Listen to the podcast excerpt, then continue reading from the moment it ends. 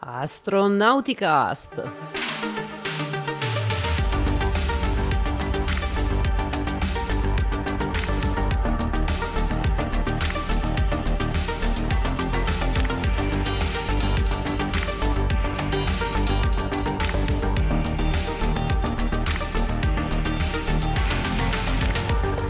Astronauticast, stagione 17, episodio 14. Oggi è il 25 gennaio 2024 e Astronauticast è il podcast di ISA, l'associazione italiana per l'astronautica e lo spazio.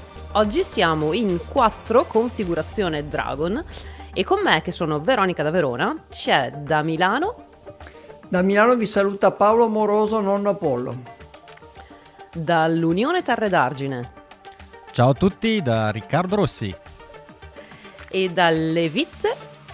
Ciao a tutti da Gianmarco dalle Vizze. Abbiamo un ospite questa sera che ormai, come dicevamo prima, ha il, il badge del frequent flyer, perché non è più, è già la seconda volta che viene a trovarci, è il nostro articolista Gianmarco. Allora, di cosa parleremo questa sera? Questa settimana è stata una settimana particolarmente interessante dal punto di vista delle missioni robotiche, è stata una settimana piuttosto lunare, ma anche ovviamente ha influenzato la, eh, la, trasmissione di questa sera, quindi sarà una puntata robotica, non una puntata lunare, dai, saremo un po' più allegri, spero.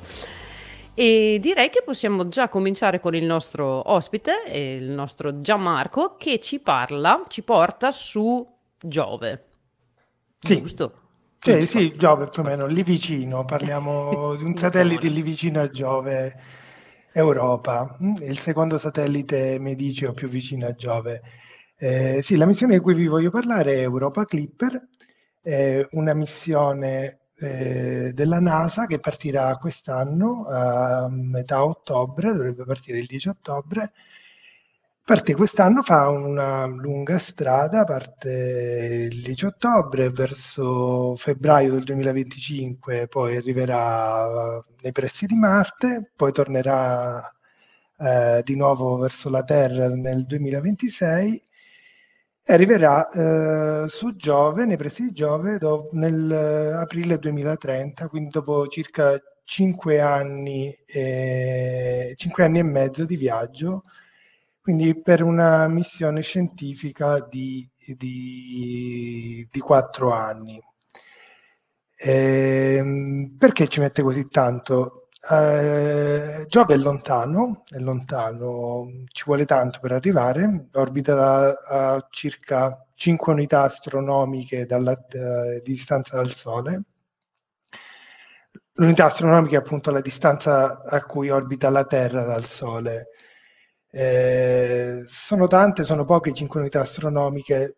Beh, considerate che la Terra, che ha un'unità astronomica eh, di distanza dal Sole, fa un giro in un anno, quindi cioè, questa è proprio matematica della terza media, diciamo, fa circa 6,2 unità astronomiche l'anno, mentre Europa Clipper ci mette, mh, mm, ci mette 5 anni per fare tutta questa strada. Questo perché non, cioè, non dobbiamo considerare la distanza, che spesso questa cosa trae in inganno, per considerare dove, dove mandare una sonda dobbiamo considerare l'energia orbitale che serve alla sonda per arrivare lì. Questo è un discorso più complicato, però ci sono degli strumenti che ci aiutano di solito per fare i conti. Ora, che il termine preciso tecnico è l'energia spe- specifica, cioè mh, quanta energia serve per ogni chilo di massa trasportato. Ehm, c'è un sito NASA molto comodo eh, per calcolare le traiettorie, eh, si chiama eh, browser, Trajectory Browser, mh, mm, poi lo mettiamo nelle, nei link della settimana, magari questo, uno mette la destinazione, vede dove vuole andare, ci sono tantissime possibilità e sul sito esce un valore che si chiama C3 che indica l'energia dell'orbita a cui viene lanciato questo satellite. Ora, per Giove ha un'energia orbitale, giusto per regolarci, eh, di circa 80. Eh, ci sono pochi, pochissimi lanciatori che riescono a raggiungere queste energie orbitali, in particolare di attivo ce n'è solo uno che è, è SLS. Tutti gli altri, per poter raggiungere questa energia orbitale, hanno bisogno di assistenza gravitazionale di qualche altro corpo celeste. In particolare, ho accennato prima che passa attraverso Marte e, e passa, fa un flyby gravitazionale della Terra. Utilizzando queste traiettorie, Marte è decisamente molto più piccolo rispetto alla Terra, quello che conta è, le, è la Terra, l'energia gravitazionale che gli può dare la Terra. Utilizzando l'energia gravitazionale della Terra si riesce a, ehm, a usare immettere questa sonda dopo il lancio in una traiettoria con un'energia gravitazionale più bassa, all'incirca di 24-25, che è quello che sarà poi effettivamente nella nostra missione, e poi sfruttare l'energia gravitazionale data dalla Terra per arrivare agli 80 di Giove. Okay. Queste sono traiettorie che ci, ovviamente devono tornare indietro sulla Terra, per questo ci mettono tutti questi anni, ci mettono 4, 5 anni, 6 anni, però scegliendo traiettorie per andare direttamente su Giove, eh, limitando il, il, numero di anni in cui si vuole arrivare su Giove, si ottengono traiettorie dirette che, con, che richiedono molta più energia. Mm? Per esempio, una scelta una a caso viene 84. Quindi quello che, dobbiamo, quello che va considerato sempre quando si, va, eh, si valutano massi, missioni interplanetarie non è la distanza dove si vuole eh, arrivare, ma l'energia orbitale necessaria per arrivarci. Ok, quindi diciamo che eh, magari con SLS sarebbe arrivato abbastanza presto, in tre anni, due anni e mezzo, ci sono anche traiettorie che avrebbero richiesto meno di due anni, e c'è stato un lungo dibattito che è durato anni su quale fosse il lanciatore ideale per mandare Europa Clipper. Se, eh, alla fine è stato scelto il Falcon Heavy eh, di SpaceX, ok? Ehm, quali sono le differenze? Ok, SLS è, è un po' più grande, nel senso che riesce a immettere un carico con un'energia specifica molto più alta ed è molto più costoso. Eh, il Falcon Heavy costa un po' di meno, non è il, razzo ideale per le missioni interplanetarie, per, l'ideale per le missioni commerciali in orbita terrestre, in orbita geostazionaria, per i ricarichi pesanti, però eh, costa molto meno, decisamente molto meno, e ci mette un po' di più. Ora, questo fatto che ci mette di più in realtà aumenta i costi operativi della sonda, che cioè, viaggia per molto più tempo, la missione costa di più. Però eh, dopo tantissime discussioni ci sono stati altri fattori che hanno fatto propendere per il Falcon Heavy. Intanto che bisognava decidere un lanciatore per poi finire lo sviluppo della sonda. E il lanciatore è stato deciso nel 2021 e a quei tempi si pensava che non ci sarebbero stati abbastanza SLS perché sarebbero stati utilizzati dal programma Artemis. Okay. Poi la realtà è un po' cambiata, eh, non è stato l'unico fattore a, pro- a, far propendere la decisione verso il Falcon Heavy, SLS ha anche un, un, bel po' di vibrazioni in più al lancio, quindi sarebbe stato necessario un po' di studi per limitare le vibrazioni per la sonda, però alla fine è stato scelto eh, il Falcon Heavy. Eh, Ok, e quindi ci metterà 5 anni circa, 5 anni e mezzo per arrivare e benché eh, l'obiettivo della missione sia arrivare su Europa, la sonda si chiama proprio Europa Clipper, non orbiterà attorno a Europa questa sonda, ma orbiterà attorno a Giove fa- e farà dei frequenti sorvoli ravvicinati di Europa. Perché questo? Ehm, Europa è un satellite di Giove molto interno e Giove ha un campo magnetico veramente forte e intenso. Mettere una sonda direttamente in orbita su Europa eh, vorrebbe dire confinarla dentro la magnetosfera di Giove per quattro anni di missione, che sarebbe stato eh, veramente difficile, avrebbe richiesto strument- una strumentazione molto più solida, magari una durata della missione più breve. E poi soprattutto sarebbe stato anche abbastanza inutile perché tutti i dati che riesce a raccogliere Europa Clipper col profilo di missione scelto eh, riesce a trasmetterli a malapena in quattro anni di missione scientifica perché la connessione diciamo non è eh, a banda larga da Giove verso la Terra. Infatti eh, la banda è ridotta e i dati che riesce a trasmettere sono abbastanza limitati. I dati che riesce a acquisire con, questa, con questo profilo di missione sono eh, sufficienti per coprire i quattro anni eh, di missione scientifica. Quindi non avremmo ottenuto nulla di più se Europa Clipper avesse orbitato eh, Europa, anzi di tutti i dati acquisiti avrebbe dovuto scartarne la maggior parte e scegliere cosa trasmettere a, a terra nel tempo limitato. Europa Clipper passerà davvero tante volte attorno a Europa, nei, in prossimità di Europa. I flyby, i, flyby, i sorvoli ravvicinati saranno una quarantina, 42, 43.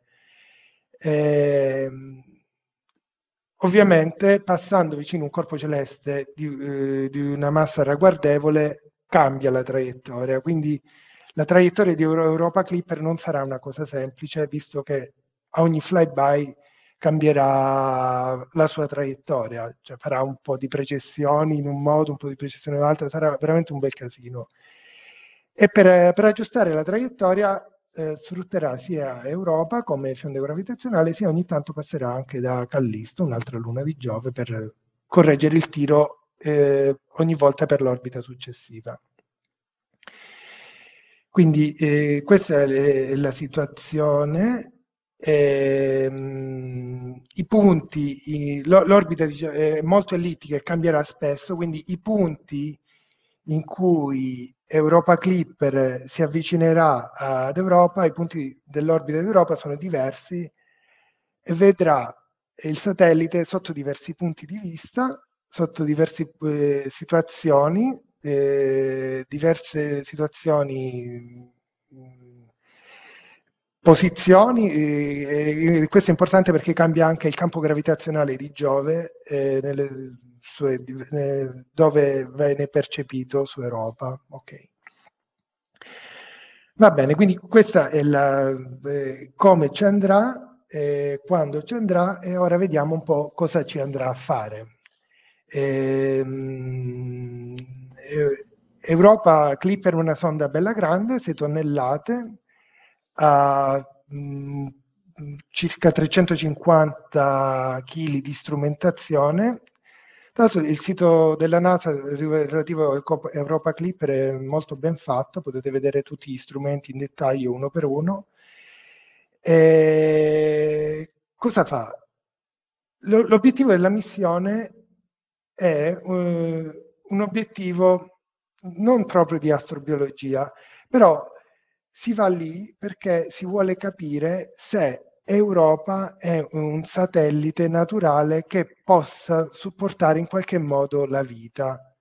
La formazione, no, la vita non vita terrestre, ma la formazione di, di, vita extraterrestre. Non si va lì per cercare la vita, ma si va lì per cercare se ci sono le condizioni necessarie per poterla supportare. Questo ehm, eh, è uno dei, dei, posti migliori dove cercarla al di fuori della Terra. Non è proprio il posto migliore in assoluto, il posto migliore sarebbe Encelado, che è un satellite di Saturno, però ha delle difficoltà diverse, molto maggiori per essere visitato da una sonda. Europa invece è già un po' più vicino, ehm, eh, all'altezza di Giove si possono ancora usare i pannelli solari, eh, i pannelli fotovoltaici per mantenere la sonda. Avrà dei pannelli fotovoltaici molto, molto ampi, di circa 35 metri, che generano 600 watt per mantenere tutto, strumentazione e sistemi di comunicazione.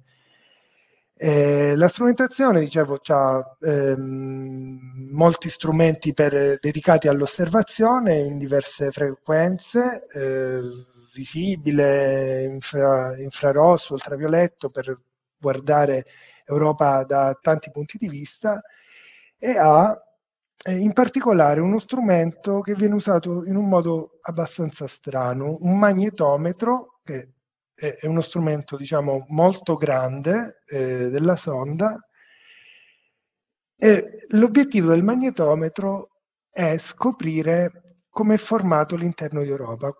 Si sa che Europa ha all'interno un oceano, eh, ha molta più acqua liquida che la Terra stessa, ne circa il doppio, eh, salata, però non si sa esattamente come è fatto perché è sotto una eh, crosta ghiacciata, quindi non, non, si può osservare con un telescopio.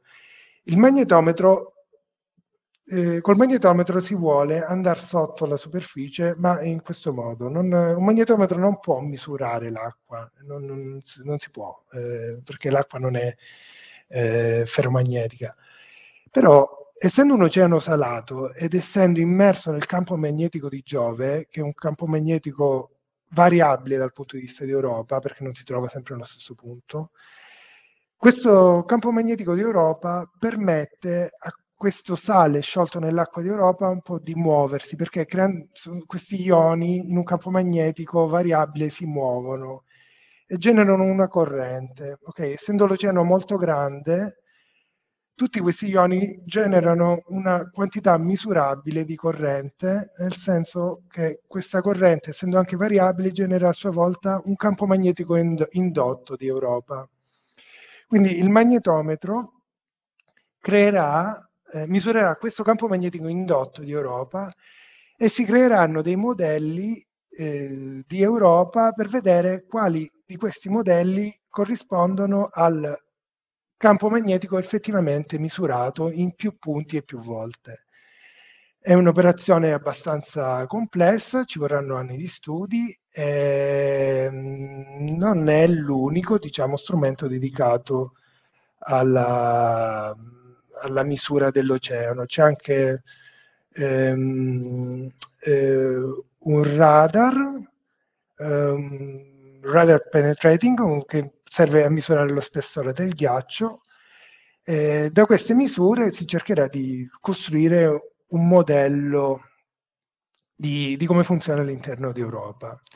Non è la prima missione su Giove, ce ne sono già state eh, altre e anche altre missioni hanno effettuato dei sorvoli di Europa, quindi non si parte proprio da zero, già qualcosa si sa su Europa.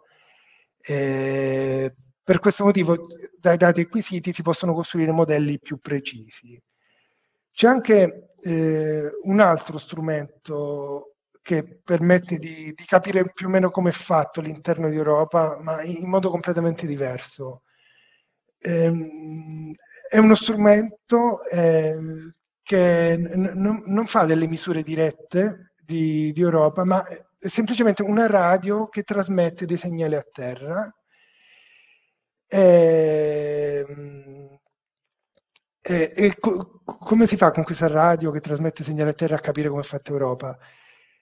Avvicinandosi più volte la sonda, eh, eh, la sonda Europa Clipper, avvicinandosi più volte ad Europa, ehm, la, la, forma di Europa cam- eh, agirà in modo diverso eh, sulla sonda, sul movimento della sonda eh, se Europa è più schiacciata o più tonda. Quindi eh, questi, questo movimento quasi imper- impercettibile eh, che ha la deformazione gravitazionale di Europa sulla sonda permetterà a, a terra con un interferometro di capire eh, di delineare esattamente questo movimento per capire la forma che ha, lo schiacciamento che ha Europa, quello che si chiama eh, in eh, linguaggio tecnico il, il, K2, l'indice di schiacciamento, questi sono i numeri di Love, sono questi parametri per capire questi oggetti tridimensionali come interferiscono sulle orbite. È qualcosa che si studia anche eh, per le orbite terrestri, pure la Terra è schiacciata e lo schiacciamento della Terra influisce su tutti i satelliti quindi si cercherà di capire le, quanto è schiacciato Europa, quanto è morbido, quanto reagisce all'influenza gravitazionale, eh, alle maree gravitazionali generate da Giove. Quindi diciamo, ci, sono strumenti che si usano non in modo classico con l'osservazione diretta di, di Europa. E poi cos'altro? Sì, eh, sì, ci sono state tante altre sonde che le hanno studiato, eh, ci passerà anche JUICE che mh, mm, è in viaggio verso Giove che arriverà più o meno eh, nello stesso die- decennio, 2031 mi pare. Ehm, sì, e farà anche dei sorvoli ravvicinati cercando di, ehm, di catturare, catturare, delle particelle eh, emesse da geyser di Europa per analizzarle.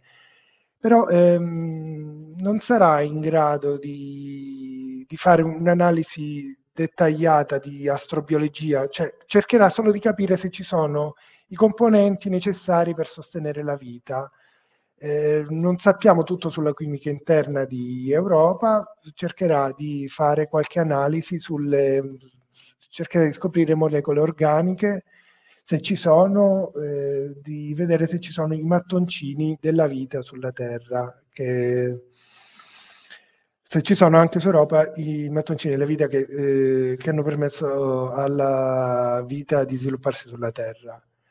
Ora, questo Ehm, perché non mandiamo direttamente una missione di astrobiologia? È perché non siamo in grado eh, ancora di sapere cosa cercare sugli altri pianeti.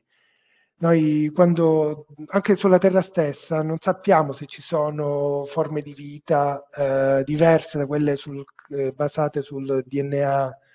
Eh, quando facciamo un'analisi microbiologica per sapere se, se c'è in una particella se c'è effettivamente la vita, cioè, no, non è che la vediamo sempre muoversi questa particella, se fermano i metodi per capire se, se un elemento è una forma di vita sono sostanzialmente tre, si guardano le sequenze di, di DNA, si guardano, si fanno analisi sui ribosomi, eh, oppure si guardano quello che ultimamente è diventato molto famoso, le reazioni a catena delle polimerasi, che sarebbe quello che facciamo col test PCR del coronavirus, per capirci, cioè mettiamo della polimerasi che moltiplica queste particelle di DNA che trova e li amplifica e possiamo capire se, se su un piccolo granello, su una microcavità c'è della vita. Quindi tutte le analisi che abbiamo ora a disposizione per capire se c'è la vita è basata sul DNA, quindi quando andiamo su un altro pianeta ancora non sappiamo nemmeno bene cosa cercare. Ehm... Perché ovviamente per costruire gli strumenti adatti per andare là dobbiamo capire, cioè dobbiamo sapere, che, almeno cap- sapere cosa cercare in maniera da costruire lo strumento che cerca quella cosa lì. Esatto, in partenza non sappiamo nemmeno come può essere fatta una vita non basata, una forma di vita non basata sul DNA. Sì. Va bene. Se è finito Gianmarco, ci sono, c'è qualche domanda in chat e sì. poi ne un paio anch'io. Allora sì, c'è sì. Antonio che chiede um, se studierà la forza mareale indotta dalla gravità di Giove. Sì, sì, sì. Eh, questo l'ho detto, studierà quello che si chiama il K2. La, mh, le maree di Giove, le, le, maree di un corpo celeste su un satellite cambiano la forma del satellite diciamo, in tre modi. Uno è dato dalla rigidità, ti dice quanto è liquido e quanto è solido. Uno quanto è più o meno orientato, deformato e orientato verso il pianeta madre, se è un po' più spostato o meno, e uno un po' eh, che emula le librazioni della Luna che un po' vediamo anche eh, da quindi quello su cui si concentrerà Europa sarà solo questo K2 che indica la, quanto è oblungo Europa, quanto è stato schiacciato, quindi si le studierà. Prima nella slide, esattamente questa che hai in, che, esatto, questa dicevi no, che Europa Clipper riuscirà a guardare Europa da diverse angolazioni proprio a causa dei, dei cambiamenti eh, della, eh, dell'orbita, dell'orbita di Europa esatto. Clipper stesso. Um, riesce a vederla da entrambi i lati perché ci passerà esternamente, suppongo, ci, ma ci passerà sì, da tutti i punti, da sopra, da sotto, sì, da... i poli, l'equatore, tutte le facce. Sì, sì. Bellissimo. L'orbita è veramente un casino. sì. E nel visibile ha qualche strumento, no? Sì, sì, sì, sì, anche ah, strumenti nel visibile. Sì, ehm, sì, perché per avere un po' di reach outreach, per avere un po' di divulgazione bisogna sempre metterla Giusto. Una, fotogra- una macchina fotografica. Tra l'altro sì, anche su questo la NASA ha puntato molto perché ha fatto una cosa che sta facendo anche per molte sonde ultimamente, manda il tuo nome su Europa, oh, sì. eh, dove si è chiusa mi pare il 31 dicembre la campagna, quindi ormai se ci ascoltate ora siete in ritardo. Eh, potete, potevate scrivere il vostro nome, molti l'hanno fatto, non so, ho avuto un 10 milioni di richieste. Eh, sì. La, lo strumento si chiama EIS, Europe Imaging System, eh, lo potete vedere sul sito della NASA e potete vedere anche a che punto è.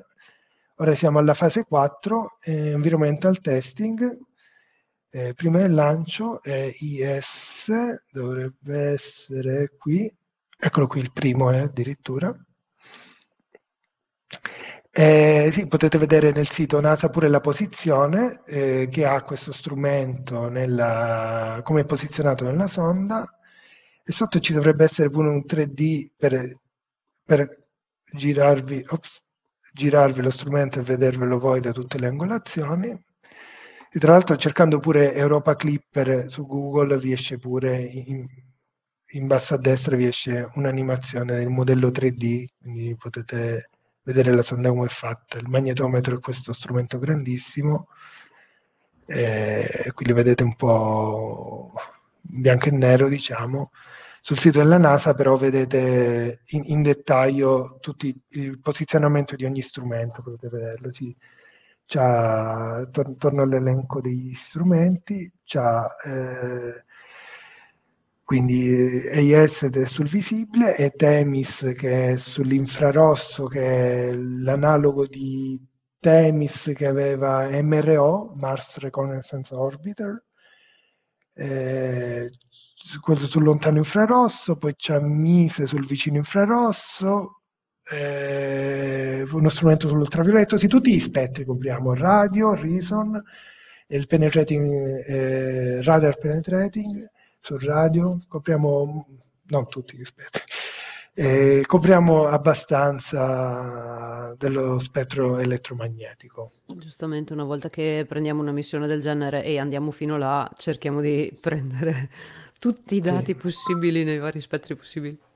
Tra l'altro questa è una missione molto costosa anche perché è una missione ad hoc, non, è, non si basa su uno chassis di missioni precedentemente come, eh, utilizzate come è stato fatto per, eh, per, per Perseverance e Curiosity ad esempio, sì. o per Inside eh, Phoenix mi pare. Sì, sì, sì. sì, sì. Cioè, questa, siccome è una missione abbastanza speciale che ci entra e ci sta tanto nel campo magnetico di Giove. Sì, ci sarebbe stata Juno in realtà. Comunque è stata fatta una sonda ad hoc ed è una missione molto importante, suggerita anche dal, come prioritaria dal, dal Decadal Survey del, dell'Accademia delle Scienze americane, quindi c'è le missioni su cui puntare. Ho un'altra domanda su, sempre sugli strumenti, il magnetometro. Sì. E, um, quando rileva quel magnetismo creato dal movimento degli ioni del sale negli oceani, co- cos'è che riesce a capire? L'ampiezza dell'oceano, la profondità, quanta acqua c'è? Cosa... No, no, no, niente, niente di tutto questo. Ah. Eh, lui vede solo la, prende la misura del campo magnetico. Poi sarà compito degli scienziati prendersi carta e penna, costruirsi ah. modelli e vedere se quel modello va bene o no, lo devono fare più profondo, più salato. Oddio, eh, sa, ci sarà veramente, sì, il magnetometro misura il campo magnetico, non, non misura niente sul, dell'acqua, misura, ah. non riusciranno a capire niente. la base per costruire un modello. Capito. Se non avete altre domande in chat o dallo studio, direi allora, beh, intanto Gianmarco, grazie mille perché quando ci sei tu ci fai sempre delle lezioni di meccanica orbitale, di, vai sempre nel dettaglio, fai de- degli approfondimenti che, mm, che magari noi non, non, riusciamo a portare durante la settimana o che non, non siamo abituati a fare. E magari queste cose, leggendole sono un po' pallose, dopo un po' ti stanchi, ma avere qualcuno che te le racconta davanti, a cui puoi fare domande e con le, i disegnini, che io capisco solo con i disegnini, è molto più semplice e insomma crea un po' più di hype anche per la missione stessa.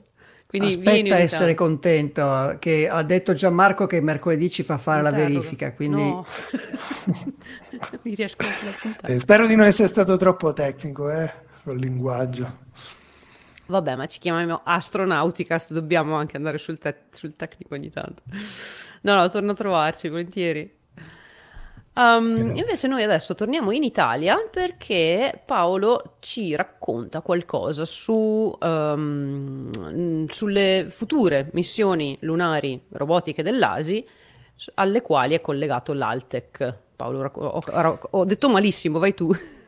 Uh, sì, diciamo che eh, vorrei parlare di questa notizia perché è passata in secondo piano per la pausa natalizia del, del 2023 e, e, anche per insomma un inizio di, di, di anno del 2024 già ricco di eventi spaziali, ma è una notizia importante non tanto per quello che è successo che è davvero poco, ma per gli sviluppi positivi che ha per il nostro paese, per l'Italia. La notizia è semplicemente che il, 21 dicembre del 2023 è stato firmato un accordo tra l'Agenzia Spaziale la, eh, Italiana, l'ASI, e eh, l'azienda Altec, l'azienda aerospaziale Altec di Torino, che Altec è una sigla che sta per Aerospace Logistics Technology Engineering Company. L'accordo prevede che Altec eh, esegua la progettazione iniziale e la costruzione di un centro di simulazione e controllo per missioni robotiche lunari per conto appunto dell'ASI.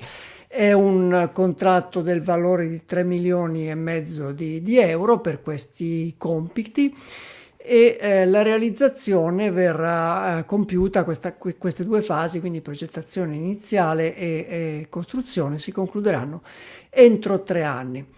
Un, eh, questo centro di simulazione e controllo eh, di missioni robotiche lunari ehm, servirà per curare, per eh, gestire compiti che riguardano tutte le possibili fasi di una missione robotica verso la Luna, dalla pianificazione alla realizzazione e alle operazioni.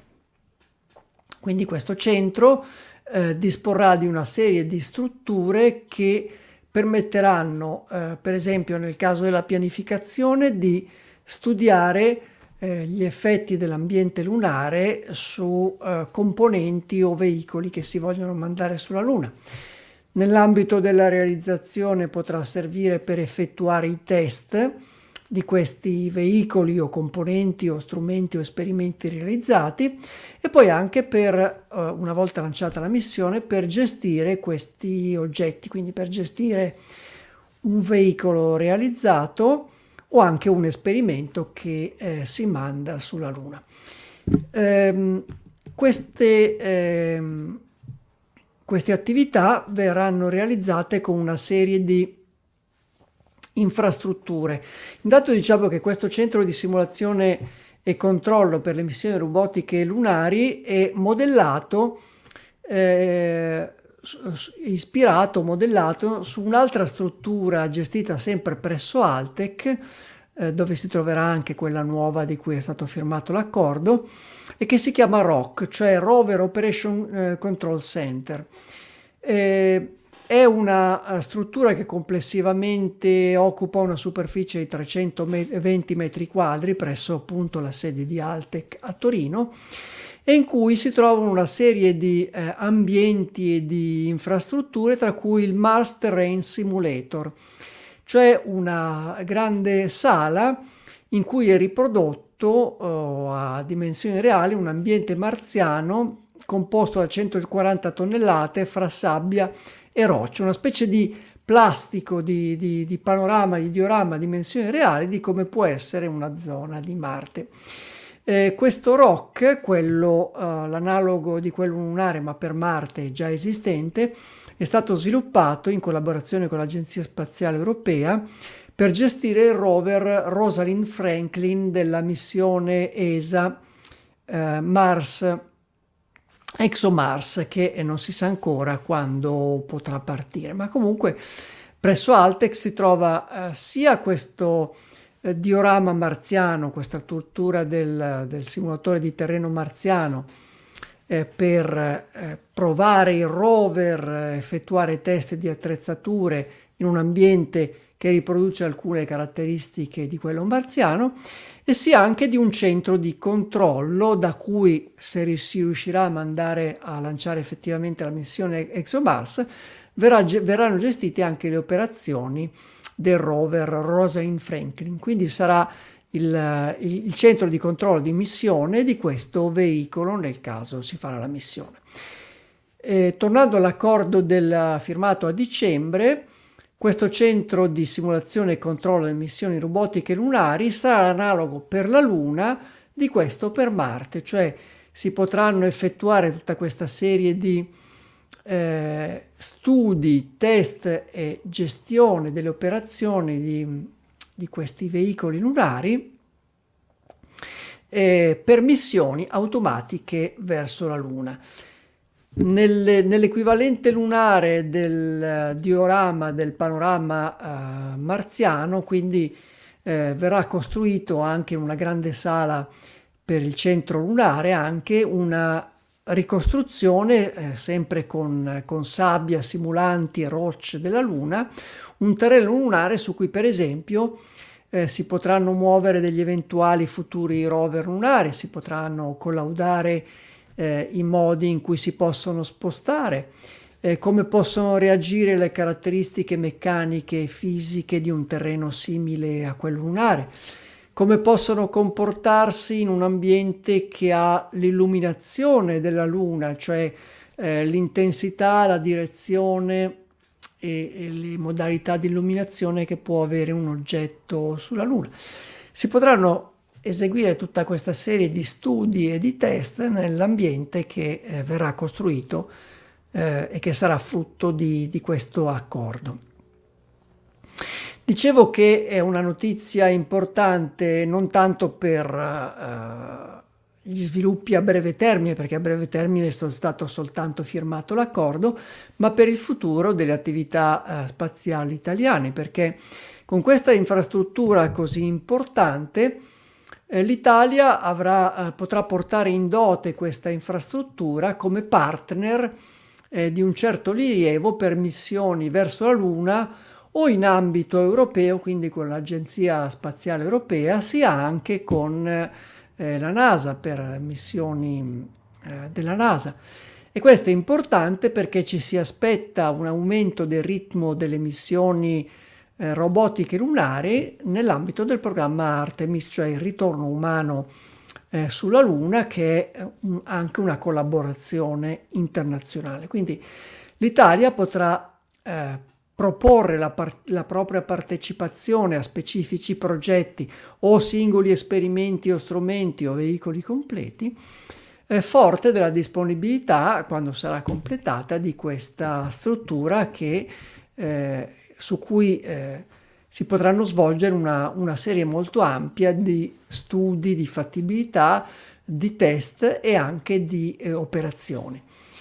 Quindi per, eh, per ancora diversi mesi o alcuni anni succederà relativamente poco, avremo relativamente poche notizie e aggiornamenti e eh, quando sarà operativo questo nuovo centro invece cominci- si, eh, cominceremo a parlarne un po' di più per vedere eh, quali missioni verranno effettivamente sviluppate o collaudate qui.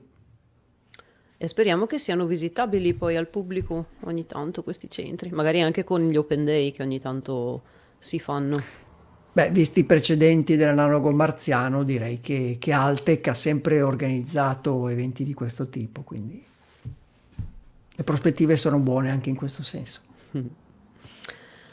E a proposito di luna, di illuminazione marziana, di terreno marziano, non mi resta che parlarvi degli elefanti nella stanza della settimana, cioè Peregrine e Slim. Cos'è successo a questi due poverini? Dunque, Peregrine, ne avevamo già accennato nelle settimane scorse, no? È partito l'8 gennaio a bordo del, del Vulcan nel suo volo inaugurale il Vulcan ha operato perfettamente, nonostante fosse il debutto, comunque non c'è stato un glitch, non c'è stato un problema. Purtroppo il suo bellissimo debutto è stato oscurato da, dalle informazioni che arrivavano su Peregrine che aveva avuto questo problema. Che problema aveva avuto? Praticamente poco dopo essersi sganciato dal, uh, dal lanciatore, um, bisognava attivare i thruster, quindi i motori. Per, per, attivarli bisogna aprire e chiudere le valvole che vanno da un serbatoio all'altro. In questo caso, per, per Peregrine, la valvola che um, portava, la valvola che andava dal serbatoio dell'elio a quello del, uh, dell'ossidante non si è chiusa. Mm, punto, non, è, non, è, che non si è chiusa bene, non si è chiusa, appunto. Se ne sono accorti per via di un picco della pressione che hanno visto nel serbatoio dell'ossidante e già subito il team ha intuito che questo fosse un grosso problema. Il picco era talmente alto, era ehm, talmente sopra i limiti strutturali che già pensavano che il serbatoio si, si fosse in qualche modo rotto. Pensate che di questo problema se ne è accorto un ingegnere che, di cui non, è, non, era il suo turno, lui era in console ma non era il suo turno. Questa missione è vent'anni che eh, gli ingegneri sono a, a, bordo di questa missione, quindi a un certo punto quando parte chi può va in console e uh, segue la, la situazione da lì. È arrivato mezz'ora prima del loss of signal, cioè um, dopo il lancio di Peregrine c'è stato un loss of signal, quindi una perdita di segnale prevista, già calcolata. Lui è arrivato mezz'ora prima per seguire un po' la questione e il problema è accorso 4 minuti prima di questa perdita di segnale. Per fortuna questo ingegnere aveva talmente tanta familiarità con il codice che si è accorto subito che bisognava fare qualcosa. Solo che avevano 4 minuti cosa fai con un serbatoio rotto? La prima cosa che devi fare è pensare alle batterie. Eh, come i bambini, non nessuno pensa ai bambini. Prima cosa, pensa alle batterie, perché le batterie dopo il lancio hanno un, um, un periodo uh, di, di, tempo limitato in cui possono durare. In questo caso erano 6 ore, però c'era appunto questa perdita di segnale, quindi se bisognava aspettare poi la riacquisizione del segnale, chissà come, eh, come, come era messo il lender. Quindi per le batterie bisognava fare una manovra in maniera da posizionare i pannelli solari del lander verso il sole, così che acquisissero eh, energia, l'energia eh, poi passava alle batterie e c'era la possibilità poi di, di fare qualcosa, cioè di, di ritrovarlo vivo eh, nel momento in cui ehm, avesse poi riacquistato il segnale. Uh, quindi hanno mandato questo comando di riposizionamento dell'assetto del lander per guardare verso il sole mh, mm, sape- è arrivato questo comando, ma non sapevano se fosse stato um, efficace, perché appunto poi c'è stata questa perdita di segnale, si sapeva che c'era, e sono rimasti in ansia, hanno dovuto aspettare fino alla riacquisizione del segnale. Um, la traiettoria di Peregrine, quella nominale, sarebbe stata così. Parte da terra, va verso l'orbita lunare, non trova la Luna, già cioè era mh, mm, prevista questa cosa, non trova la Luna, torna verso la Terra, fa questo slingshot, questa um, rotazione attorno alla Terra, si fa aiutare per poi ritornare in orbita lunare e la Luna in quel caso sarebbe arrivata. Quindi questa era la, la traiettoria uh, nominale. Con la questione che si è rotto il serbatoio e quindi c'era anche questa perdita di propellente, mh, mm, ci sarebbe stata la possibilità di fargli continuare la missione. Probabilmente sarebbe anche arrivato sulla Luna, solo che non si sapeva, vista la condizione, se l'avrebbe beccata la Luna o l'avrebbe um, mancata, perché con questa perdita di propellente l'assetto comunque il, questa, il propellente che fuoriusciva creava una piccola spinta che quindi manteneva la traiettoria non proprio in linea. Quindi la prende, la manca, se la manca abbiamo un detrito in orbita, se la prende ok possiamo provare l'atterraggio, ma abbiamo meno propellente, quindi possiamo... Ehm, no, non siamo sicuri che l'atterraggio funzioni perché dobbiamo frenare quindi prim- prima di a- arrivare al suolo. Quindi se non funziona l'atterraggio abbiamo un detrito in, in, sulla Luna. E, um, cosa si è scelto di fare? Si è scelto di fargli fare il suo primo uh, giro verso l'orbita lunare non trovando la Luna, tornare indietro e anziché fargli fare il secondo giro per, con questo slingshot, farlo rientrare in atmosfera e farlo distruggere. Questa la, era la soluzione più sicura e che appunto non avrebbe creato um, disagi o creato ulteriori detriti orbitali. Ovviamente per farlo rientrare in atmosfera bisognava guidarlo un pochino perché appunto con questa situazione, cioè in traiettoria nominale avrebbe mancato l'atmosfera per poi poter fare questo slingshot, con questa situazione eh, avrebbero comunque dovuto fare qualcosa per farlo entrare in atmosfera nell'angolazione giù corretta perché si distruggesse e possibilmente in una zona eh, non abitata. Per fare queste manovre bisognava accendere i motori, ma in questa situazione mm, non, era, non, non, si potevano accendere per la durata prevista perché c'era il rischio di surriscaldamento, c'era il rischio di, di, ancora, di fare ancora più danni. Quindi cosa hanno fatto? Hanno provato ad accendere i motori tante volte e con piccole accensioni, inizialmente 5 volte hanno monitorato l'eventuale surriscaldamento del sistema, hanno visto che tiene, che regge e quindi li hanno accesi altre 23 volte. Con questa veloce accensione e continuata dei motori, ma senza tenerli accesi perennemente, sono riusciti a farlo rientrare in atmosfera correttamente. Per la guida fine, cioè per farlo entrare in atmosfera, possibilmente in un posto, mh, mm, va bene che si distrugge in atmosfera, ma possibilmente lo facciamo distruggere in un posto dove, che sia relativamente poco abitato, sono riusciti a farlo distruggere sopra l'Oceano Pacifico, sopra le isole eh, Fiji, e mh, mm, grazie anche, sfruttando anche il, il, quella spinta laterale del, del, del serbatoio, del propellente che usciva dal serbatoio, quindi hanno studiato anche il modo per sfruttare questa sfortuna. E, e infatti eh, sono, insomma, sono riusciti a farlo rientrare correttamente. Tra l'altro abbiamo anche delle immagini, delle testimonianze, una dall'Australia, questa è una ripresa agli infrarossi, dove si vedono bene anche le, le accensioni del thruster e un'altra invece sopra gli Emirati Arabi Uniti, nel visibile questa volta qui vediamo una striscetta che vola e lui, poverino, è Peregrine. Di buono c'è che perlomeno gli strumenti hanno funzionato e hanno funzionato, avrebbero dovuto funzionare eh, sulla Luna o perlomeno in orbita lunare e vabbè, non ci siamo arrivati, fa niente e quelli che potevano accendersi sono stati accesi, tutti sono riusciti in qualche modo a ricavare dei dati e, mm, e, i clienti sono di Astrobotic, ovviamente tristi perché non sono riusciti ad atterrare, ma relativamente soddisfatti. Mm, pensate che mm, Astrobotic, una cosa fantastica che ha fatto durante questo, queste giornate, è stata la comunicazione. Eh, sono veramente stati pronti, eh, tempestivi a comunicare quello che succedeva, poche, rive, poche righe molto chiari sui social, è stato veramente chiaro quello che stava succedendo e contemporaneamente chiamavano i loro clienti per tenerli aggiornati sulla situazione, clienti che comunque sapevano quando hanno firmato il contratto con Astrobotic, sapevano il rischio che stavano correndo, però sai, hai sempre la speranza che tutto vada bene.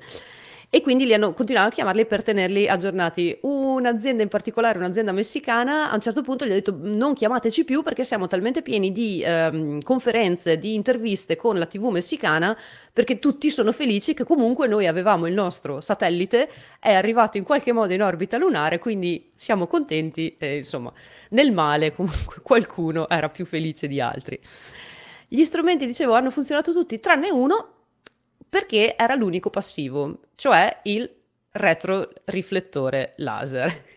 I nostri amici retroriflettori laser che appena c'è un'occasione andiamo a piazzarli sulla Luna o su Marte o dove capita. Sono utili perché ci aiutano a, eh, a mappare anche la superficie di un determinato corpo celeste perché se tu da un altro punto spari un laser verso questo strumento passivo ehm, è uno strumento con degli specchi appositi che ti rimanda indietro il raggio laser e tu capisci il movimento del corpo celeste a seconda della distanza, capisci la distanza del corpo celeste, tant'è che questa settimana una notizia positiva è che per la prima volta è stato sparato un raggio laser dall'orbita lunare alla superficie della Luna da un oggetto in movimento. L'oggetto in movimento in orbita era il Lunar Reconnaissance Orbiter il retroriflettore laser posizionato sulla Luna era quello di Vikram, Vikram della missione Chandrayaan 3,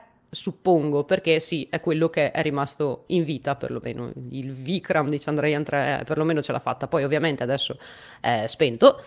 E però il retroriflettore laser è passivo e, e, e quindi e funziona sempre, insomma, non ha bisogno di energia elettrica. Pensate che però questo strumentino è grande 5 cm quindi dall'orbita, da 100 km, l'RO ha inviato un laser a questo strumento di 5 cm, l'ha beccato e è riuscito a rilevare poi il raggio laser eh, di ritorno. Non è la prima volta che li usiamo, li, usiamo, li abbiamo usati anche da terra, soprattutto quelli delle missioni Apollo, e da terra siamo riusciti ad inviare laser verso di loro, ricevere la luce indietro e capire di quanto la Luna si sta spostando dalla Terra nell'arco del tempo. Cioè, ho anche un dato, eh, 3,8 cm all'anno la Luna si sta allontanando dalla Terra.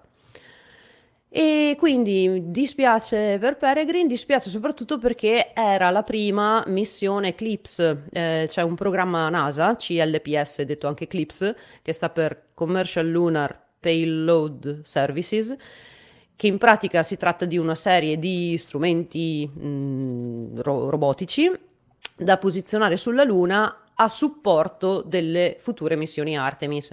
Sono strumenti che fanno una serie di cose, ad esempio verificare il tipo di terreno in un determinato posto, mappare un determinato luogo e, mh, mm, per magari futuri allunaggi. E Peregrine era il, il, primo, insomma, non è andato benissimo. Questi, questi, clips non sono completamente finanziati da NASA, sono um, strumenti, cioè sono missioni uh, private, però NASA aiuta con i finanziamenti a seconda del livello di successo che ha una missione. Infatti per Peregrine ehm, non, non, si sa ancora quanto NASA finanzierà, eh, no, per Peregrine credo forse nulla non lo so, non lo sanno ancora bene perché mm, non è stata di successo, non ha avuto ovviamente il completo successo, però Astrobotic è stata brava a recuperare la, la situazione in qualche modo, quindi um, vedremo.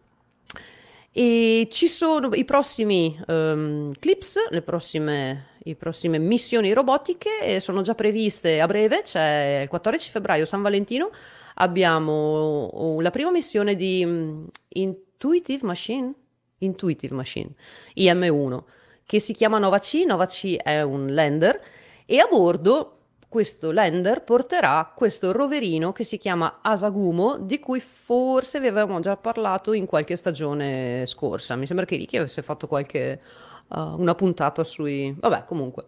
Asagumo, questo robottino a forma di ragno che è un rover andrà nel cratere Malapert A che appunto è un potenziale sito di atterraggio di Artemis 3 e quindi aiuterà a capire eh, qualcosina in più. Poi c'è a marzo abbiamo la seconda missione di Intuitive Machine che, co- che ha a bordo la sonda Prime 1 e pensate che questa sonda ha un trapano e uno spettrometro di massa per estrarre il ghiaccio lunare. E si tratterà della prima uh, missione di utilizzo delle risorse in situ. Quindi vedremo come andrà. E poi invece a giugno c'è la terza missione della Intuitive Machine che ci sta dando dentro, eh, sempre Nova C, con altri carichi ed esperimenti utili.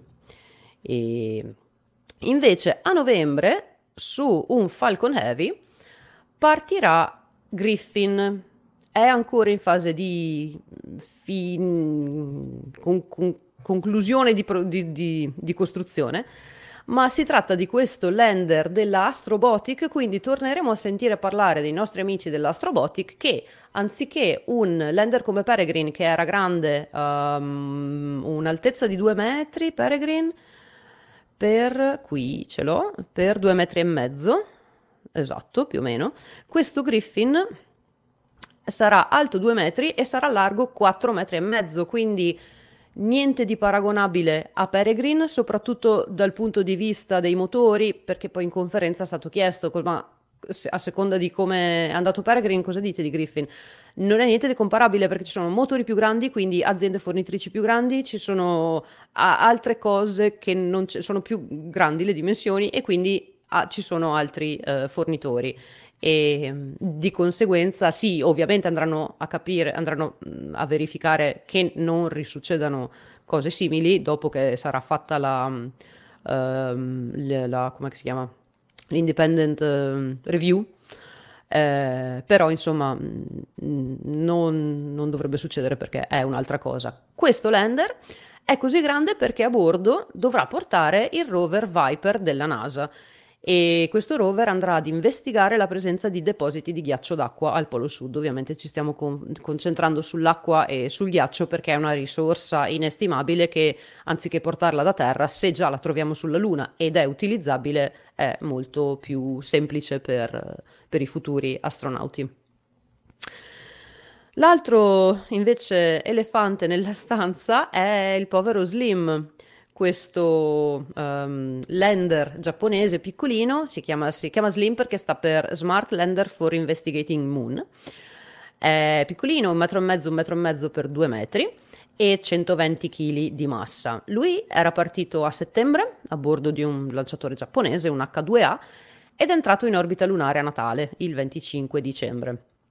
Se avete seguito la diretta, e durante l'atterraggio sulla Luna e si vedeva proprio la telemetria, i disegnini, io guardo i disegnini e la telemetria che vedevi che scendeva a 50 metri, ok, poi scendeva ancora un po', poi c'è stato qualche glitch con non, non si mm, aggiornava del tutto in tempo reale ad un certo punto, poi è ritornato ad aggiornarsi, continuava a scendere, scendere, fino a che non ha toccato zero, quindi è, um, è atterrato. Però dalla JAXA non c'erano applausi, non c'erano facce felici, erano tutti un po' perplessi, non si capiva, però la telemetria diceva che è atterrato, boh, non si sa, non si capisce, passano 5 minuti, passano 10 minuti, si chiude la diretta senza ulteriori informazioni, se non che vi daremo informazioni più avanti.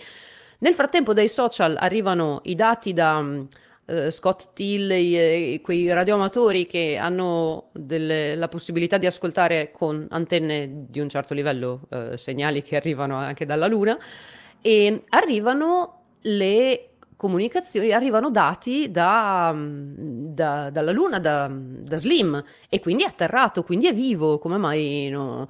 Insomma, dalla JAXA è arrivata la conferma dopo due ore.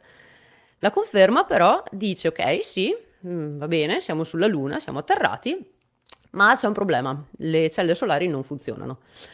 È atterrato appoggiandosi lateralmente, ma da, una, da un lato l'altro lato, praticamente eh, durante la sua discesa, la discesa nominale di Slim avrebbe dovuto essere così. Lui è, abbiamo visto un po' un parallelepipedo, no? 50 cm in più di altezza rispetto alle misure laterali.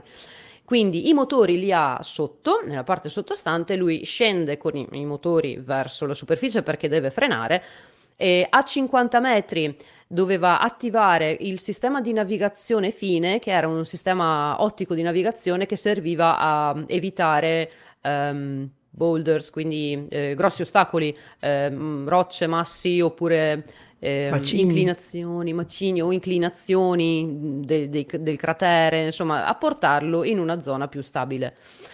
E, ehm, ok, eh, scendere, poi a poco prima di toccare avrebbe dovuto mm, mettersi su un lato e toccare terra con delle zampette che, aveva, che ha su uno dei lati lunghi, quindi mm, tipo mettersi in plank, ok? Si mette in plank laterale, plank laterale con i pannelli solari eh, che guardano verso lo zenith, quindi che guardano verso il sole in maniera da ricevere luce. Si è messo lateralmente, ma con i pannelli solari che guardavano verso ovest quindi con un altro assetto. Però JAXA non ha detto altro in quel momento o erano felici perché i due aveva a bordo due, due li chiamano rover, ma in realtà sono delle palle, palline, LEV 1 e LEV 2, che aveva rilasciato poco prima di atterrare. Queste due palline, una volta a terra, si sarebbero attivate e um, LEV 1 sarebbe stato eh, il manager delle comunicazioni, quindi avrebbe dovuto fare da, da relay tra l'Ev2 e la Terra, e l'Ev2 invece quello per le fotografie, l'Ev2 il fotografo della situazione. Loro sono, hanno funzionato correttamente, quindi ci hanno detto ok va bene, eh, quelli funzionano, e, ehm, però eh, Jaxa ci ha riferito che appunto con il fatto che le celle solari non riuscivano a produrre energia bisognava stare attenti alla batteria. La batteria durava solo 6 ore e in quelle 6 ore il team eh, ha cercato di recuperare più dati possibili, dati e soprattutto fotografie perché erano quelle utilizzate dal sistema di navigazione per poter atterrare comodamente e in più davano modo al team di terra di capire quale eh, movimenti avesse fatto per arrivare a terra e magari cercare di intuire che cosa è andato storto. Um, non erano particolarmente preoccupati per il fatto che, um, che, che Slim avesse pannelli solari da un lato perché c'era la possibilità e lo vediamo qui. Qualcuno ha fatto un, un modellino di Slim con eh, l'inclinazione mm, in cui è, è, atterrato Slim e si è visto che nel giro di qualche giorno il Sole avrebbe, sarebbe comunque sorto in maniera tale da mandare luce anche in quell'inclinazione. Quindi ci sarebbe stata la possibilità di riattivare poi magari le batterie recuperando energia. Ehm, però bisognava, non sarebbe durato qualche giorno con le batterie in questa situazione, appunto duravano sei ore, quindi sono riusciti a recuperare tutti i dati a terra, tutti i dati che servivano e poi hanno spento attivamente le batterie quando sono arrivate al 12%, in maniera da lasciare quella piccola percentuale attiva nel caso poi si fossero ehm, ricaricate ancora un pochino e eh, si sarebbe potuto riattivarle. E Oggi, quest'oggi, sì, è arrivata ehm, la conferma che Slim, eccolo qui, si è Oh, sbagliato così, si è appoggiato su un fianco e questa è praticamente la foto che ha scattato l'Ev2 eh, L'F2 è riuscito ad inquadrare Slim correttamente e si è visto che no, non su un fianco, praticamente di testa, è atterrato di testa e, e infatti i pannelli solari sono ad ovest e vediamo il, uno dei motori su, in alto. E ho messo la freccina io dove ci sono i pannelli solari. Il, mm, il, il, il, risultato fino qui, è, cioè JAXA è comunque ottimista perché dicono che guardando le fotografie hanno notato che um, il, la missione primaria ha avuto successo. La missione primaria era quella di dimostrare la capacità del pinpoint landing, cioè dell'atterraggio preciso, però per quel preciso loro avevano un range di 100 metri, cioè se lui fosse atterrato nel range di quei 100 metri, lui, eh, loro avrebbero dato mm, per eh, ottima, insomma, per su- successo la missione.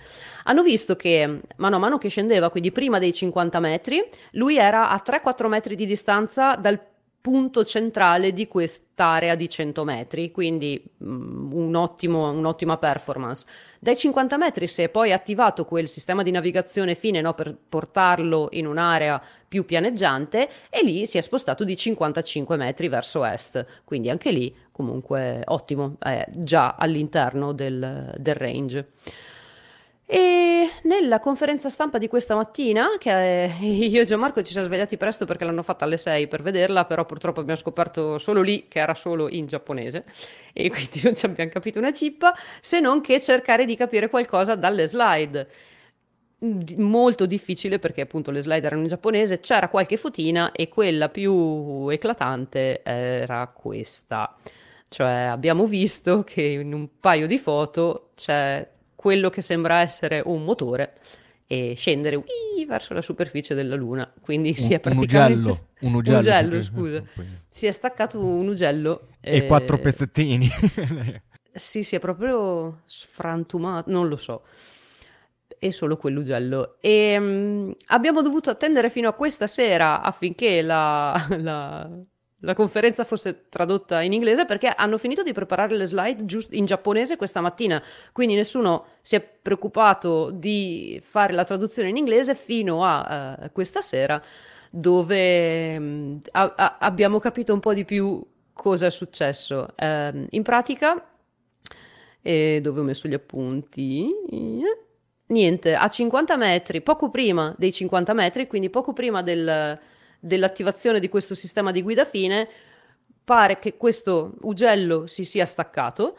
hanno proprio notato la perdita di, di, spinta da uno degli ugelli e poi hanno visto queste foto, quindi sì, avevano ragione. Slim se n'è accorto in autonomia, ha cercato di, modu- di compensare la velocità orizzontale con l'altro motore e eh, ce l'ha anche abbastanza fatta e Infine, il, il, sistema di navigazione fine è riuscito a portarlo in una zona più tranquilla ed è atterrato ad una velocità di 1,4 metri al secondo, che è perfetta, era perfettamente dentro i parametri.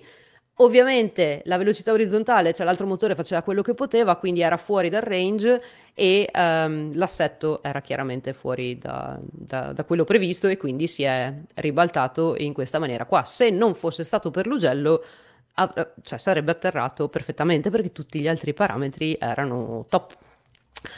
JAXA non si dà per vinta, ha altre due eh, prossime missioni in vista. A marzo abbiamo Ceciao 2, che è un altro di quei ripetitori in orbita lunare per le missioni, generalmente per le missioni Chang'e, tant'è che a maggio avremo invece Chang'e 6, che è la prima missione robotica di recupero materiale dalla Luna, ma dalla parte nascosta della Luna, perché ricordiamo che Chang'e 5 aveva recuperato invece un, di, un bel po' di regolite lunare e l'aveva anche portata a terra con successo. Quindi con Chang'e 6 vedremo eh, un po' di regolite dalla parte nascosta della Luna. E um, leggendo un po', facendo un po' il punto della situazione per quanto riguarda le missioni robotiche lunari in generale, eh, leggevo che eh, c'è il 45% di successo delle missioni lunari negli ultimi vent'anni. Per quanto riguarda le missioni e-lander, eh, pensate che l'ultimo allunaggio di un qualcosa di robotico sulla Luna è stato 40 anni fa, nel 1974 Roscosmos aveva lanciato Luna 24 e l'ultimo allunaggio di successo, cioè sì, l'ultimo allunaggio di successo era stato appunto nel 74. Ci sono state altre missioni sulla Luna, ma o erano orbiter o impattatori o altre cose, comunque non qualcosa che si appoggiasse sulla superficie. Il primo dell'epoca moderna, possiamo dire, dell'epoca attuale ad avere successo è stato Chang'e 3 con Yutu nel 2013 e in generale su 11 tentativi di allunaggio 5 sono andati a buon fine e gli altri invece non ce l'hanno fatta. I 5 andati a buon fine li possiamo vedere qui, sono Chang'e 3 con Yutu appunto nel 2013, Chang'e 4 con Yutu 2 nel 2018, Chang'e 5 nel 2020 e sono già 3 su 5, quindi eh, se vogliamo mandare esseri umani sulla Luna, se prima arrivano i cinesi, Boh, non mi dispiace neanche perché quella percentuale di successi che hanno, parliamo di missioni robotiche piccoline, però insomma eh, già è un buon segno. Poi abbiamo Chandrayaan 3 appunto con Vikram nel 2023 al secondo tentativo. E poi Slim, cioè la vogliamo considerare di successo? Non la vogliamo considerare di successo? È atterrato, è atterrato di testa. Però insomma, non lo so, dipende un po' da, da come la vogliamo considerare. Quelli invece che non ce l'hanno fatta, ricordiamo Bereshit, forse il più famoso, Chandrayaan 2 al primo tentativo, quel primo Vikram, c'era Homo Tenashi e Akuto R che erano a bordo di Artemis 1, um, ehm, no, Demo, come, come l'hanno chiamata? Demo, Demo 1. Sì, comunque a bordo no, Akuto del... R era indipendente. Ah, non era partito a bordo di Artemis? Allora era solo Homo Tenashi. Akuto R, Luna 25 nel 2023 che non ce l'ha fatta e Peregrine, di cui abbiamo appena parlato. Però insomma in futuro adesso ne vedremo sempre di più anche per quello che diceva Paolo, mm, anche grazie a queste missioni Eclipse e speriamo di aumentare le percentuali di, di successo degli allunaggi. Ci aiuterebbe. Abbiamo poi un'ultima missione robotica mm, che è proprio una breaking news di questa sera. Cosa è successo Ricky? Sì, proprio oggi, cioè il 25 eh, gennaio 2024, proprio quando stiamo registrando, eh, abbiamo avuto così la conferma che possiamo dire fine alla missione di Ingenuity che aveva avuto eh, qualche problema nell'ultimo volo e in questi giorni stavamo aspettando una qualche comunicazione ufficiale eh, nei quale gli scienziati del JPL eh, ci avrebbero spiegato cosa era successo. E ne parlo io eh, così velocemente, proprio anche perché se seguite il podcast da un po' di tempo sapete com'è, com'è stato il mio rapporto con Ingenuity, che lo davo un po' per spacciato sin dall'inizio, un po' un peso morto nella missione, invece è, è risultato un, una missione di grandissimo successo, tant'è che in questi anni, in questi tre anni in cui Ingenuity ha, ha lavorato, sono oh, spuntati diversi concept di missioni di esplorazione eh, robotica di, di pianeti eh, fuori eh, di, di, altri pianeti eccetera la Terra fatti proprio con droni o simil droni proprio per il fatto che Ingenuity è stato così eh, performante tra l'altro eh, è curioso pensare che eh, già in partenza in, la missione di Ingenuity era un po' così, eh, stata presa come così, una cosa dell'ultimo minuto. Quando è stato presentato, eh, diciamo così, il piano ufficiale, la, la, configurazione ufficiale di Perseverance per essere lanciato nel 2020, quindi eh, il progetto uh, fatto finito è stato presentato più o meno 5 anni prima, era il 2014, all'epoca non si parlava di imbarcare a bordo un drone, un elicottero, chiamatelo come, come preferite, proprio perché sì, c'era la voce, visto che nel 2014 eh, già insomma, la, la tecnologia per i droni stava prendendo molto più piede, era molto più avanzata, molto più affidabile, però c'erano tanti detrattori ed erano, in tanti erano scettici che un, un oggetto del genere potesse funzionare su Marte ma eh, fortunatamente le, nel corso degli anni l'idea è cambiata e nel 2018, quindi a soli due anni del lancio di Perseverance sono riusciti a farsi finanziare eh, di qualche milione di dollari eh, il budget per poter costruire questo, questo, piccolo drone da imbarcare come piggyback perché se vi ricordate proprio era, è stato quasi attaccato all'ultimo momento sotto la pancia di, di Percy e, e si sperava che funzionasse.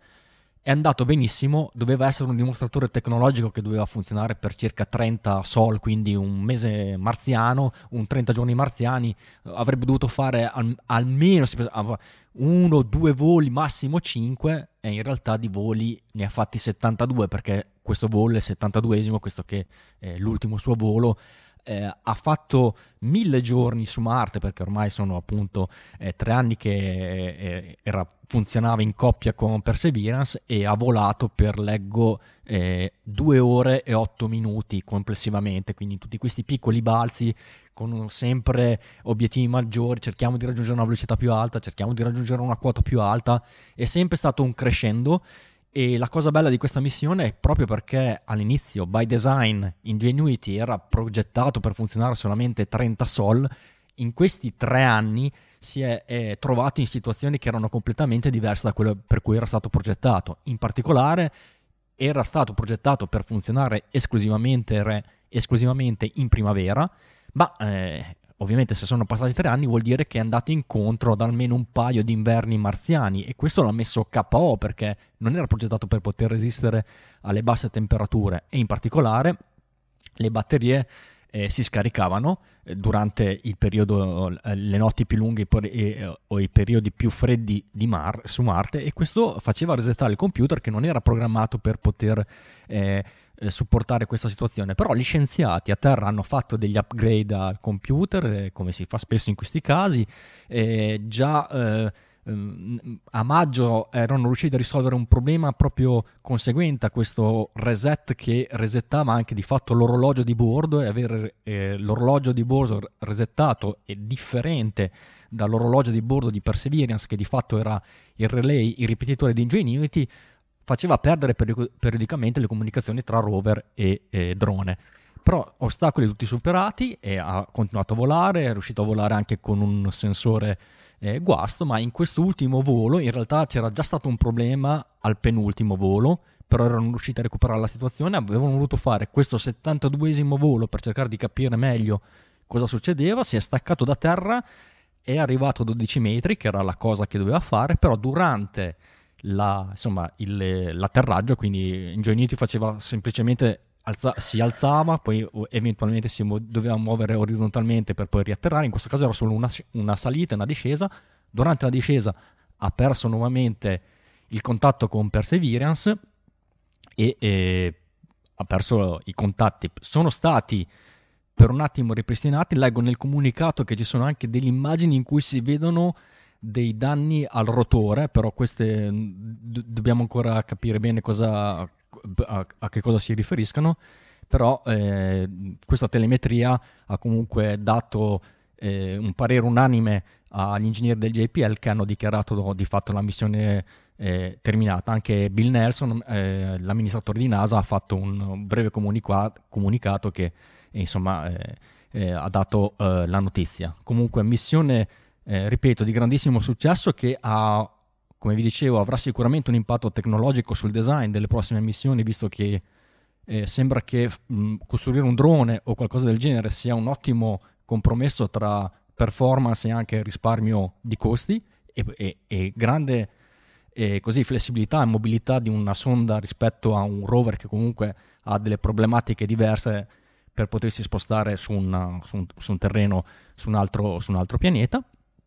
E la, la, la cosa bella, insomma, che così anche sulla pagina del JPL ricordano che eh, praticamente eh, paragonano Ingenuity al flyer dei fratelli Wright, che fratelli Wright che col flyer hanno dimostrato di riuscire a volare eh, sulla Terra, Ingenuity ha dimostrato di riusci- che era possibile per gli esseri umani in qualche maniera riuscire a volare anche su un, altro pianeta. E la cosa più romantica, se vogliamo, della questione è che proprio su Ingenuity al lancio avevano imbarcato un pezzettino del, del flyer dei fratelli Wright e questo ha chiuso un po' il cerchio della missione di Ingenuity. Che peccato, già negli ultimi due voli vedevo sui social qualcuno che iniziava no, no, Ingenuity ti prego, no, poi l'avevano ripreso, eh, però mh, mm, non eccessivamente, non troppo. Va bene, quindi salutiamo anche il nostro amico Ingenuity che ha lavorato per molto più del suo tempo. Oltre a salutare Ingenuity, salutiamo e ringraziamo i nostri articolisti, grazie ai quali noi riusciamo sempre ad avere qualche news da raccontarvi durante il giovedì. Ringraziamo voi assolutamente che ci, ci seguite sia on, online, sia mentre siamo insomma, il giovedì sera in real time su YouTube, su Twitch, su Facebook. Potete seguirci anche sui social, siamo su X, chiocciola Astronauticast, siamo su Mastodon, social.isa.it, eh, pu, eh, chiocciola, chiocciola astronauticast, chiocciola social.isa.it. Grazie, quello. E um, se vi piace quello che facciamo potete condividerci, potete condividere sia nostro, eh, le nostre puntate del giovedì, ma anche gli articoli che trovate su www.astronautinews.it oppure potete anche venire sul forum dove siamo lì a chiacchierare 24/7 www.forumastronautico.it potete um, leggere senza dovervi iscrivervi, dovervi iscrivere, altrimenti se volete scrivere e chiacchierare con noi dovete, dovete iscrivervi al forum con un vostro nickname, è gratuito ovviamente un forum e insomma seguire un minimo di, eh, linee, di bu- linee guida di buon senso ecco, per scrivere lì. Se invece vi piace un sacco, un sacco proprio quello che facciamo, potete anche farci una donazione e con, andate sul sito www.isaa.it quindi con due A, India Sierra Alfa Alfa.it slash sostienici e lì potete trovare il bottoncino dove potete fare una donazione libera. Se la donazione è uguale o superiore a 15 euro, riceverete in omaggio la nostra tesserina eh, annuale. Per quest'anno abbiamo, abbiamo, già la tessera 2024, abbiamo eh, la missione appunto Artemis 1. E e mi fa sempre ridere. E, ehm, e quindi insomma potete darci una mano a gestire le fi- nostre finanze. Noi ovviamente siamo un'associazione senza scopo di lucro, senza scopo di lucro e quindi reinvestiamo tutto quello che ci donate, lo reinvestiamo nell'hardware, nel mantenimento dei nostri server e anche nel, negli eventi che faremo, per esempio le Astronauticon che dovrebbero, la prossima arriverà eh, non a breve ma arriverà comunque nel giro di quest'anno, entro t- not later, no, not uh, earlier than X, autunno 2024, diciamo così. E, um, tengo veloce la questua perché siamo già comunque a un'oretta e venti, vi stiamo tenendo compagnia un sacco, ma non è finita, non è finita perché abbiamo le storie di nonno Apollo. Al di sopra della terra c'è una magica città, là si fanno esperimenti con strumenti di ogni età. Chi saranno le persone strane che vivono là? Nonno Apollo ci racconta le loro curiosità. Il destino dell'ender lunare americano Peregrine era segnato. La, il malfunzionamento di una valvola e la conseguente perdita di propellente ha impedito a questa sonda, che inizialmente doveva effettuare un atterraggio morbido sulla Luna, di compiere effettivamente questa missione lunare. Quindi si è deciso di farlo rientrare distruttivamente nell'atmosfera pochi giorni fa, quindi verso la metà di gennaio del 2024. Che un lander lunare rientri nell'atmosfera terrestre è un evento piuttosto insolito e proprio per questo eh, ricordiamo le altre due volte precedenti in cui eh, un fatto del genere è accaduto. La prima di queste due occasioni, prima di Peregrine, quindi la terzultima in assoluto, è forse la più famosa perché si tratta della missione Apollo 13. Il modulo lunare Aquarius alla fine della missione, dopo essere stato così eh, fondamentale per eh, ospitare, per accogliere l'equipaggio e per il ritorno a terra, venne fatto rientrare distruttivamente nell'atmosfera terrestre eh, in un punto dell'Oceano Pacifico meridionale. Eh, questa zona di, di, di distruzione, di rientro distruttivo di Aquarius venne scelta appositamente per una parte del carico de, del modulo lunare che sarebbe servito in caso di atterraggio sulla Luna, perché eh, Aquarius trasportava un generatore nucleare a radioisotopi che sarebbe servito per alimentare gli strumenti scientifici lasciati sulla Luna. E il contenitore di questo generatore era costruito in modo da poter sopportare eventi di questo tipo, cioè da poter resistere integro a un rientro distruttivo nell'atmosfera in caso di emergenze come queste, per evitare che il, il materiale radioattivo che trasportava un isotopo di plutonio si disperdesse e contaminasse eh, l'ambiente. Quindi si decise in una delle ultime correzioni di rotta prima del rientro nell'atmosfera, eh, sulla via verso la Terra di Apollo 13, di dirigere il modulo lunare in una zona di oceano con una profondità di eh, una decina di migliaia di metri. In effetti non vennero rilevate radiazioni in quella zona. Eh, l'altro episodio di un lander lunare rientrato um, nell'atmosfera terrestre risale a diversi, a diversi anni dopo. Eh, ma la missione era cominciata, la missione a cui ci stiamo riferendo, era cominciata, cominciata soltanto un anno dopo Apollo 13. Eh, il modulo lunare Aquarius di Apollo 13 rientrò sulla Terra nell'aprile del 1970 e nel 1971, il 12 di agosto, venne lanciata un'altra missione, una missione sovietica eh, denominata genericamente Cosmos 434. Non vennero rilasciate molte informazioni sugli scopi di questa missione all'epoca, ma eh, si cominciò a, a, ricordare questa missione quando eh, le, le, le, osservazioni, i rilievi orbitali dimostravano che sarebbe rientrata nell'atmosfera intorno al 1981.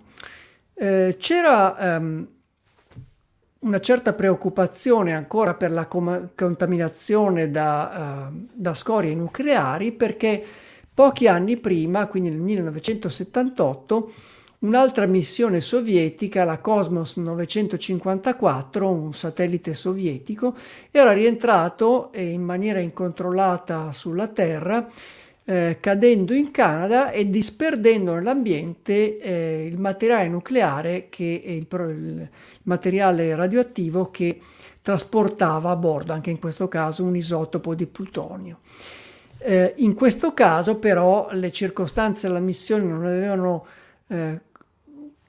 eh, consentito di contenere questo materiale che si era disperso nell'ambiente richiedendo alle autorità canadesi una complessa e costosa operazione di bonifica da queste scorie nucleari. Quindi quando nel 1981 stava per rientrare il, eh, il Cosmos 434, eh, la comunità internazionale eh, fece pressioni sull'Unione Sovietica per capire se ci fosse del plutonio a bordo anche di questo generico satellite Cosmos.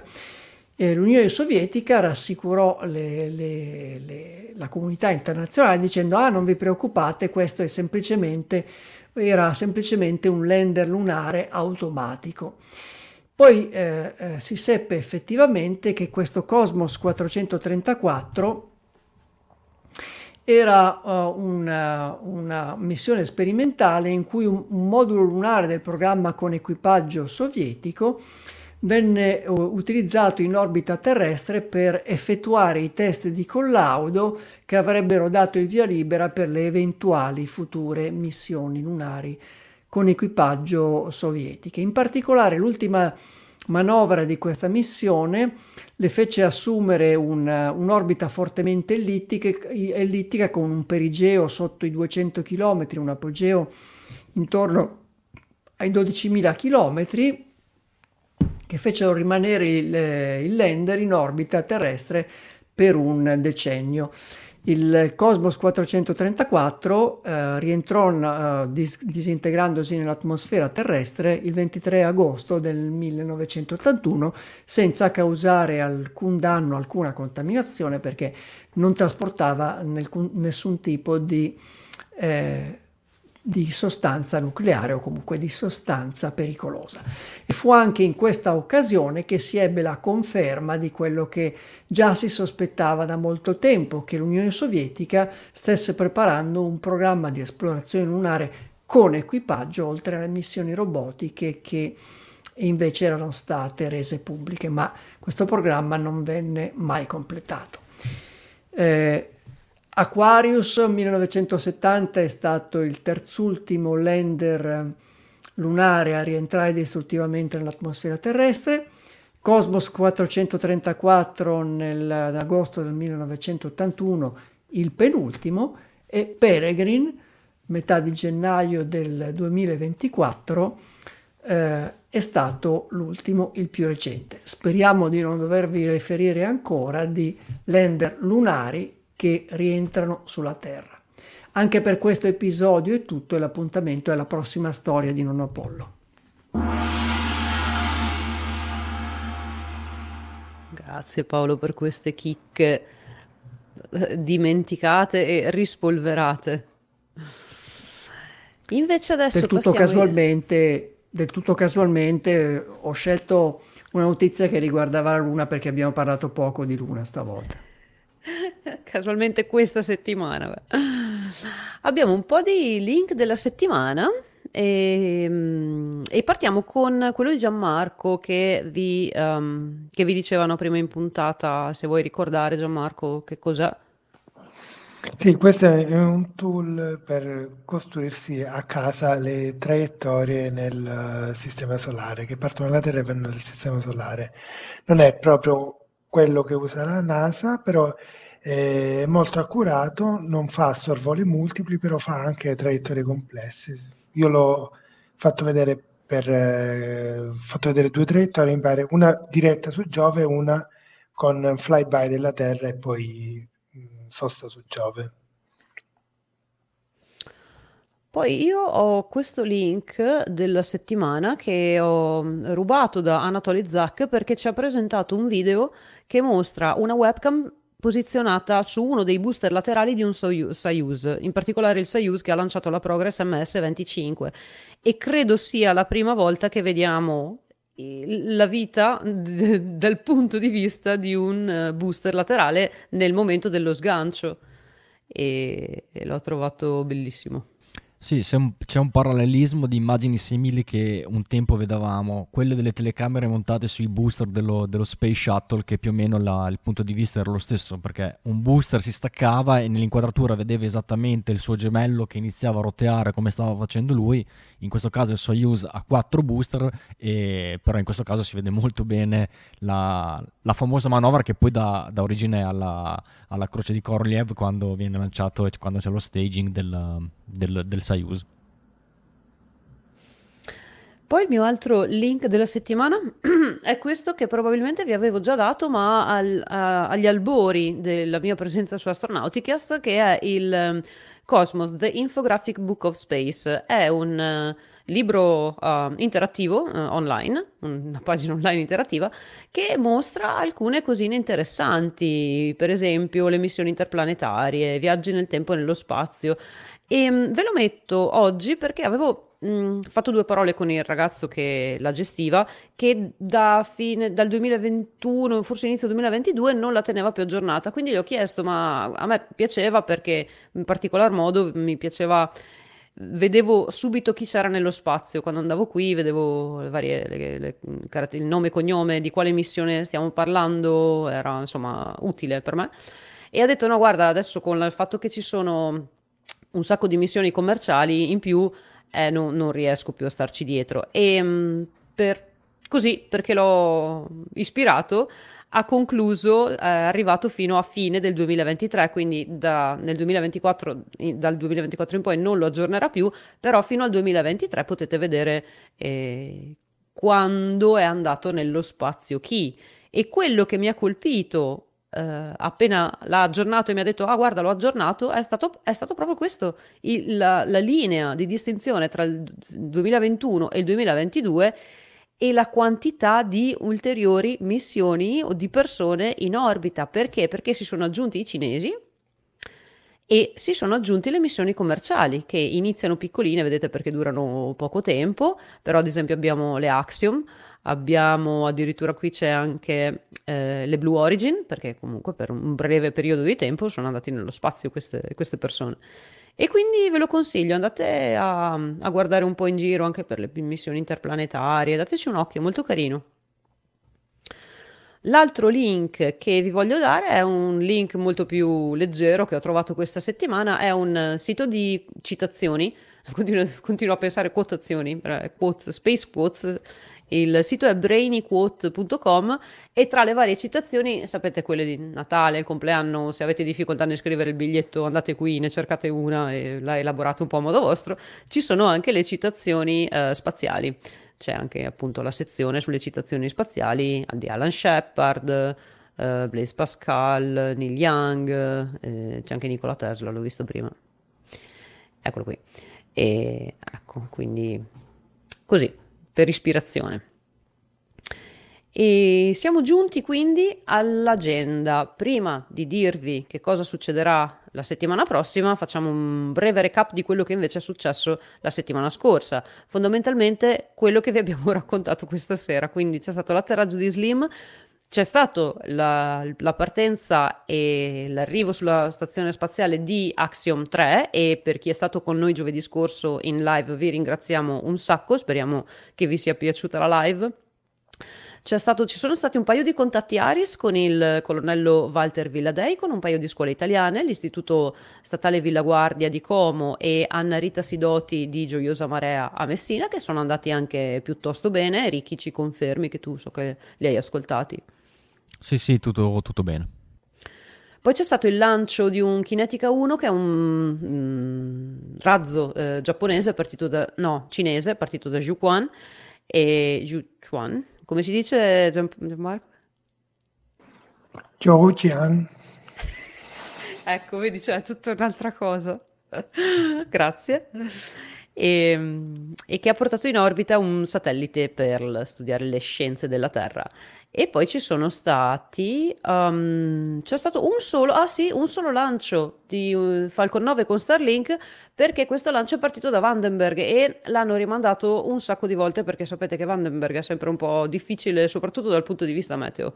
Non so se era questo il problema questa volta, ma suppongo di sì, 98% delle volte il problema di Vandenberg è il meteo. Um, invece per la settimana prossima iniziamo già domani che abbiamo il lancio eh, di Galactic 6, quindi il lancio di Spaceship 2, per il quale fino a due giorni fa almeno non avevano ancora eh, detto l'equipaggio, non avevano ancora dato i nomi dell'equipaggio, avevano spoilerato qualcosina sulla patch per quanto riguarda le nazionalità, mi sembra di aver visto l'Australia e altri non me ne ricordo, ma non ho ancora visto i nomi, sicuramente appaiono su forum astronautico appena, uh, appena li abbiamo, oppure domani, venerdì 26 alle 16 e sintonizziamoci su, um, su come si chiama questo, il sito qui? Ah, non mi viene. Come si chiama l'azienda? Virgin Galactic. Okay. Spaceport America? No, no, il sito internet, eh, YouTube ah. di Virgin Galactic. E, e, quindi scopriremo chi sono i viaggiatori, i, i viaggiatori fortunati. 27 sabato 27 abbiamo il lancio di un Electron con il satellite 4 of a Kind, questo alle 7 e un quarto di mattina, che sono quattro satelliti per la consapevolezza della situazione spaziale, quindi eh, Space Awareness. Abbiamo eh, tre lanci di Starlink lunedì 29, abbiamo, no due lanci, abbiamo un lancio a mezzanotte 04 dalla rampa 39A del KSC, un lancio alle 3.10 il 712 da Vandenberg, che è quello, un altro che hanno posticipato diverse volte. E poi abbiamo il lancio della Cygnus, la NG20, sempre lunedì 29 gennaio alle 18.29. Eh, c'è qualche contatto Aris, soprattutto con scuole turche. C'è mercoledì 31 ci sarà la cattura e l'installazione della Cygnus partita il lunedì, questo alle 21.35 alla sera, e giovedì poi torneremo noi con la puntata numero 15 di Astronauticast. Detto questo, direi che dopo un'ora e quasi 40 minuti di podcast, per il quale vi ringraziamo davvero di essere ancora qui con noi a seguirci, speriamo no, non vi abbiamo stancato a quanto pare, iniziamo a fare il giro di saluti, ma prima apriamo le nostre grid fin per poter atterrare con dignità, almeno noi in piedi. da um, Levizze. Ciao, un saluto da Gianmarco da Milano. Da Milano vi saluta Paolo Moroso non Apollo ricordandovi che fino alla prossima puntata potete continuare a seguirci e partecipare alle nostre discussioni su forumastronautico.it. E dall'Unione Terre d'Argine. Dall'Unione Terre d'Argine un saluto da Ricky e ci sentiamo la prossima settimana. Vi saluto anch'io da Verona e alla prossima. Ad Astra.